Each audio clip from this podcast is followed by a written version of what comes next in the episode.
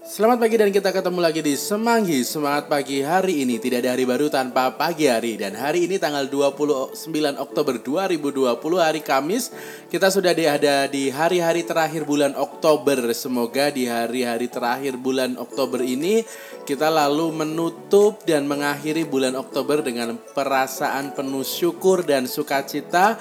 Karena ada banyak hal yang kita lakukan di bulan Oktober Sebagai berkat yang diberikan Tuhan kepada kita.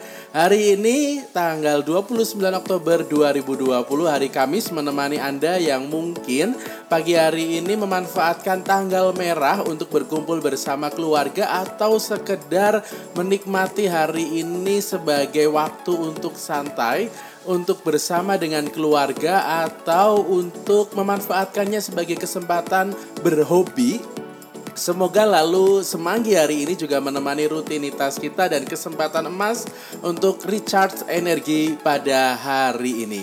Hari ini Kamis 29 Oktober 2020 tidak lupa untuk Anda semua yang pasti sekarang ini menjalani tataran hidup normal baru jangan lupa untuk tetap mematuhi protokol kesehatan sebagai antisipasi penularan dan penyebaran COVID-19. Hari ini kita akan merenungkan dari Injil Lukas bab 13 ayat 31 sampai dengan 35.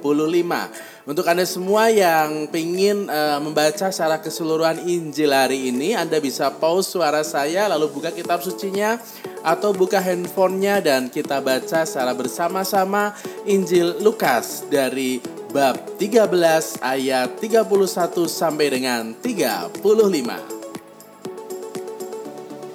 Iya, Injil Lukas atau Injil hari ini berisi sebuah cerita atau sebuah kisah hidup Yesus berjumpa dengan orang-orang Farisi saat itu, di mana orang Farisi menganjurkan kepada Yesus untuk meninggalkan kota Yerusalem. Karena apa? Karena sudah ada banyak orang yang membencinya. Dari saran orang Farisi ini sebetulnya ada beberapa hal yang mungkin menjadi dasar dari dia menyampaikan uh, maksud apa yang dia sampaikan kepada Yesus. Hal yang pertama adalah karena orang Farisi ini peduli. Kemungkinan yang pertama karena orang Farisi peduli kepada Yesus. Lalu kemungkinan yang kedua karena orang Farisi merasa bahwa kehadiran Yesus semakin menjadi ancaman bagi eksistensi mereka. Maka mereka menganjurkan Yesus untuk meninggalkan kota ini. Tapi Yesus justru menjawab dengan begitu yakin dan begitu tegas atas perutusannya bahwa ia siap menghadapi apa pun yang nanti terjadi di Yerusalem termasuk termasuk resiko dia akan mendapatkan sengsara, wafat dan nantinya dia akan menebus umat manusia memuncaki karya perutusannya di dunia ini.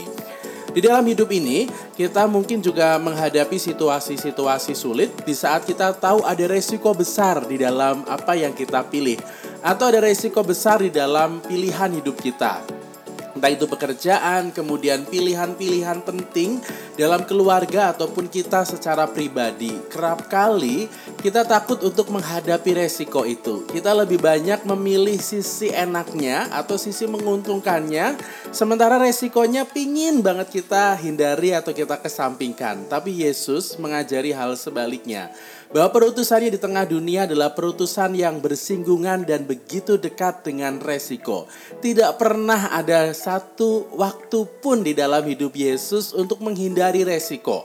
Dia selalu menghadapi resiko itu sebagai bagian dari perutusan hidupnya untuk menyelamatkan umat manusia kita juga senantiasa diajak untuk menghadapi resiko itu. Karena justru dari resiko, tantangan, kemudian banyak hal yang membentuk kita, kita justru akan menjadi semakin dewasa, semakin terbentuk karakter dan kepribadian kita dari keberanian kita untuk menghadapi tantangan dan resiko itu.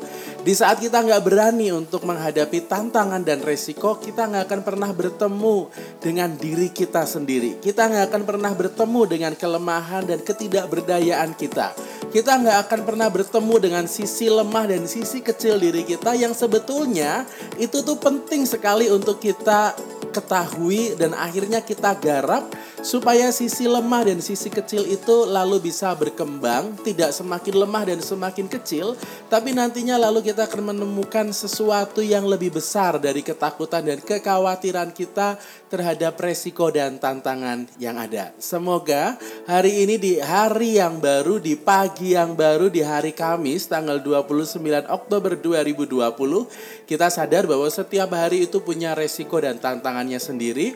Setiap waktu itu punya resiko dan tantangannya sendiri. Setiap pilihan pekerjaan dan lain sebagainya punya resiko dan tantangannya sendiri. Tapi kalau kita tidak berani menghadapi tantangan dan resiko itu, kita nggak akan pernah tahu batas kita. Kita nggak akan pernah tahu limit kita. Dan dengan kita tahu batas dan limit kita, kita akan berusaha untuk bisa melampaui batas dan limit kita masing-masing.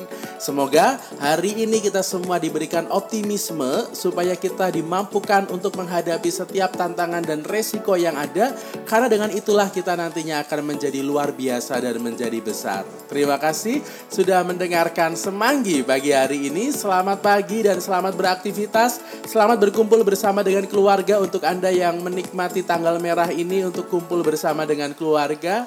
Selamat beraktivitas dalam tatanan hidup normal yang baru. Jangan lupa untuk tetap mematuhi protokol kesehatan dan tetap optimis, tetap gembira dan bagikanlah kegembiraan itu kepada banyak orang yang dijumpai karena bisa jadi kegembiraan Anda juga adalah sumber kegembiraan bagi banyak orang. Semoga hari ini kita mendapatkan banyak berkat sehingga dengan berkat itu kita juga bisa berbagi berkat. Terima kasih, selamat pagi dan see you next time. Bye bye.